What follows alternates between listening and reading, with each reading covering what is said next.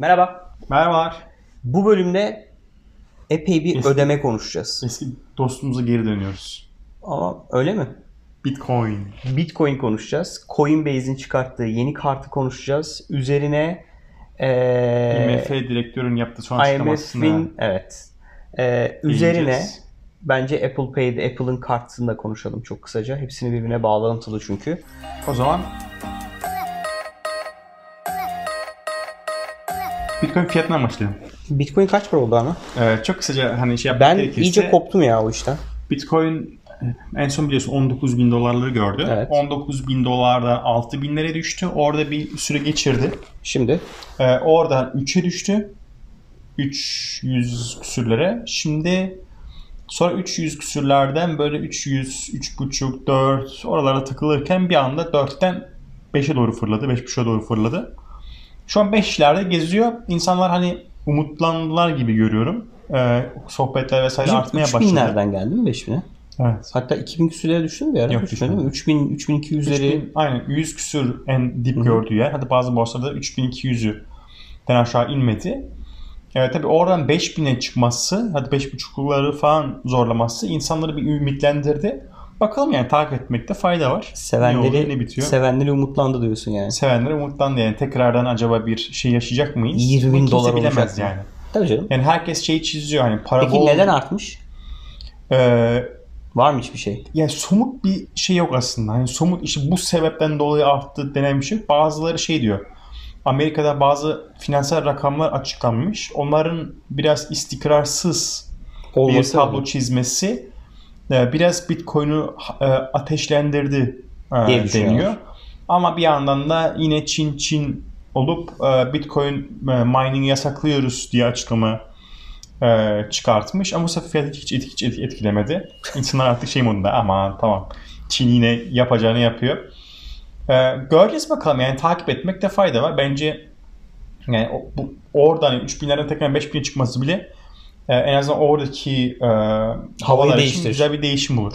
Okey. E, Coinbase tabii bu arada yani Amerika'nın en büyük hatta belki dünyanın evet. da en büyük Coinbase, e, borsası. E, ilk Amerika'da onaylanan yanılmıyorsam evet. kripto para borsası aynı zamanda. Çok böyle konservatif başlamışlardı ilk, at- ilk zamanlarında mesela sadece New York bölgesinde, sadece bilmem ne bölgesinde. Ve sadece Bitcoin. Sadece Bitcoin. Şimdi, şimdi öyle mi bilmiyorum birkaç, artık. Birkaç altcoin açtılar işte. galiba. Önce Litecoin ve Ethereum geldi. Şimdi bir iki tane daha eklediler. Ee, birkaç altcoin daha var ama inanılmaz derecede kontrollü ilerleyen evet. bir e, yapı. Hmm. Ama Amerika'daki işte tüm standartlara vesaire uygun olduğu için e, hani Amerikalıların en çok güvendiği kripto para borsası. Aynen. Kripto para borsası.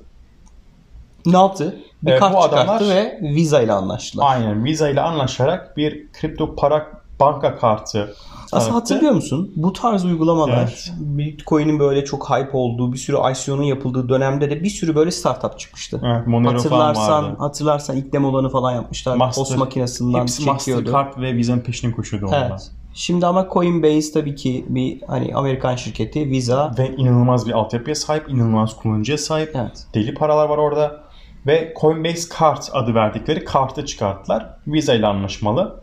Ve e, okuduğum kadarıyla temassız veya pin girerek ödeme seçeneklerine sahip olan Coinbase Card ile A T M'den para çekmeniz mümkün olacaktır. Yani ve aslında kredi oradaki, kartı gibi harcama da yapabileceksin. Aynen. Dünya çapında Visa ile anlaşmalı olduğu için Visa'nın geçtiği her yerde oturup kredi kartı gibi oradaki parayı e, dolara çevirmeden otomatik o convert e, çevirme işlemini gerçekleştirecek.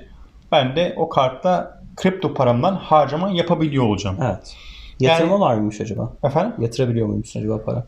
Çünkü o da ayrı bir kaos ya. Aa, hesaba onu. Para yatırabilme de yani Bitcoin almak da zor bir iş ya. Evet. E, harcama hadi bir nevize bence daha teknik olarak da kolay olabilir ama bir de para yatırılabilir enteresan olabilir. Şey güzel bence o açıdan.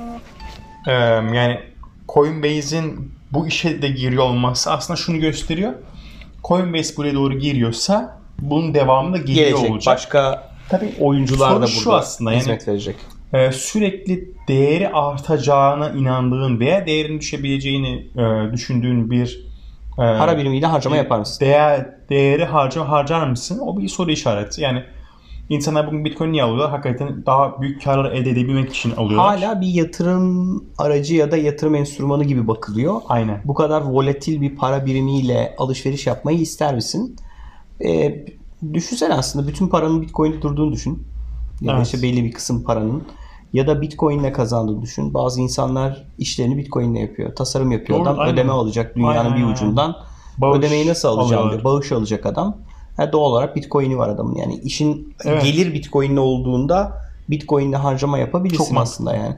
Mesela bu dediğin şey güzel evet. bir case yani aslında. Ama bu çok şeydir ya, küçük bir kullanıcı grubudur. Küçük, küçük bir müşteri kitlesidir. Bu kadar niş bir kitleyle bunu yapmak ister misin? Ama işte hayır, bir tartışma yani. yani. Evet, bugün öyle ama Coinbase'in bir amacı ileriye doğru bir yatırım yapmak. O nedenle de hani bugün bu attığı adım aslında meyvelerini üç beş yıl sonra toplamaya başlayacak. Evet, büyük ihtimalle. Ee, Peki, ve bence rekabet de bu arada artıyor olacak. Evet. Tabii artıyor zaten. Apple Card geliyor. Apple Card geldi, geliyor. Aynen. Ee, o, o da çok enteresan. Kartın tasarımına bayıldım bu arada. Titanium. Titanium bir kart Yine yapmış. Apple, üzerinde Apple bir yapmış numara yani. Yok. Hiçbir şey yok. Ee, sadece isim yazıyor. Evet. Ee, ve sen o kartınla e, Apple Wallet'ın içerisinden ona tanımlayarak aslında limit belirleyebileceksin, harcayabileceksin, e, belli puanlar kazanacaksın. İşte Apple Store'da bir şey aldığında ya da in-app'ta bir şey satın aldığında o kartla sana nasıl bir puan kazanıyoruz biz? Aynı o şekilde puan kazandıracak. yüzde üçe kadar yanılmıyorsam. Direkt cash bu arada. Cash evet. Yani direkt ertesi o parayı kullanabileceksin. Para evet. Ertesi gün kullanabileceksin. Yani bir gün kredi kartından çat diye ertesi gün yüz liralık alışveriş mi yaptın? üç Türk lirası kartına yüklüyor. Evet ve ertesi gün o üç Türk lirasını evet. harcayabiliyorsun. Buraya hoşuma giden şey, gecikme faizi yok. Gecikme faizi illaki vardır. Yok. Ne, nasıl Açıkla yok? Da bizde de gecikme faizi yok dedi. Tamam, nasıl kim süspans edecek onu? Onu bilmiyorum nasıl finanse edecekler ama gecikme faizli bir şey koymuyorlar. Ya bilmiyorum. Yani çok bence... Gizli fiiller yok, gecikme faizi yok gibi adam canlı yayında. O event vardı ya evet, orada evet, açıklamasını evet. yaptı yani. Bu arada... Nasıl, bu arada ciddi bir bankacılık işine giriyor aslında yani. Tabii. Yani, yani kredi kartı bugüne kadar Apple Pay'de yani. Ekleyebiliyordun ama evet. o şey... Yani o sadece ödemeye aracılık ediyordu. Limiti de Apple belirleyecek. Limiti aynen bankacı gibi adam şey evet. yapacak yani. Ee, işletiyor olacak o kartı ve çok ilginç bir durum yani. Evet bence de enteresan. Finans sektörüne çok somut atılan bir adım yani. İşte Apple... Kredi işine giriyor herif ya. Evet kredi veriyor. Belki ileride kredi vermeye başlayacak hakikaten. Stripe falan da alsa üzerine B iki C de, B iki B de yapar bilir falan yani. Olabilir. Ee... Enteresan. Bu da yani dediğin gibi daha çok farklı şirket... İşi finans olmayan Apple bugün teknoloji. Finans işine girdi. Teknoloji şirketi. Coinbase bir kripto para borsası iken nihai tüketicinin harcama yapabileceği bir kart çıkarttı. Evet. Ee, enteresan gidiyor. Şu I M F'in e... ona girmeden şey diyeceğim hani farklı mısın? Yani, hakikaten bankacılık sektörü teknoloji sektörü tarafından böyle yavaş yavaş disrupt yavaş ediliyor. yavaş disrupt ediliyor yani. Evet. Bu kaçınılmaz ama yani. Yani bugün kredi kartı, yarın Square'in şey, final şirketi vardı. Evet. E, eBay ile beraber yaptıkları. Neydi o şey ya? Square Finance mi? Square, evet öyle bir şey. eBay ile beraber yaptılar. Evet, evet, eBay'den satış yapan kredi veriyor. Yani, kredi, şey. kredi vermeye başladı. Evet. Ne yaptı? Adam bir fon topladı. Hı-hı. O fonla kendi teknoloji şirketiyle şey yaptı yani. Yani hakikaten farklı, yavaş yavaş hani o bankacılık sektörünün içerisindeki dikeyleri bu biraz ee, şey kaptırıyorlar şeye yani. Şeye gidecek herhalde. Bankalar gittikçe böyle bir altyapı sağlayıcıya dönecekler. Evet, düzen sağlayan evet. kurum. Yani nasıl şu an G S M operatörleri artık kalmaz. Bir internet servis sağlayıcıya döndüler sadece. Evet. Verdikleri katma değerli hiçbir hizmet yok yani telekom Aynen. şirketinin. İnternet hızımız doğru olduğu sürece hiç arayıp Aynen. bakmıyoruz. Elektrik gibi, su gibi, doğalgaz gibi bir şey oldu. Aynen. Bankalar da birazcık o böyle backend'de core banking yapan A P I'lerle şubesi olmadan belki A T M'si olmadan hizmet veren kurumlara dönecekler ki bunu yapmaya çalışan bankalar var yani daha az şubeyle şube kapatarak en şubede para. Yapabileceğin hizmetleri e, şubesiz halde yapmaya çalışan e, hem Türkiye'de hem yurt dışında çok güzel örnekler var.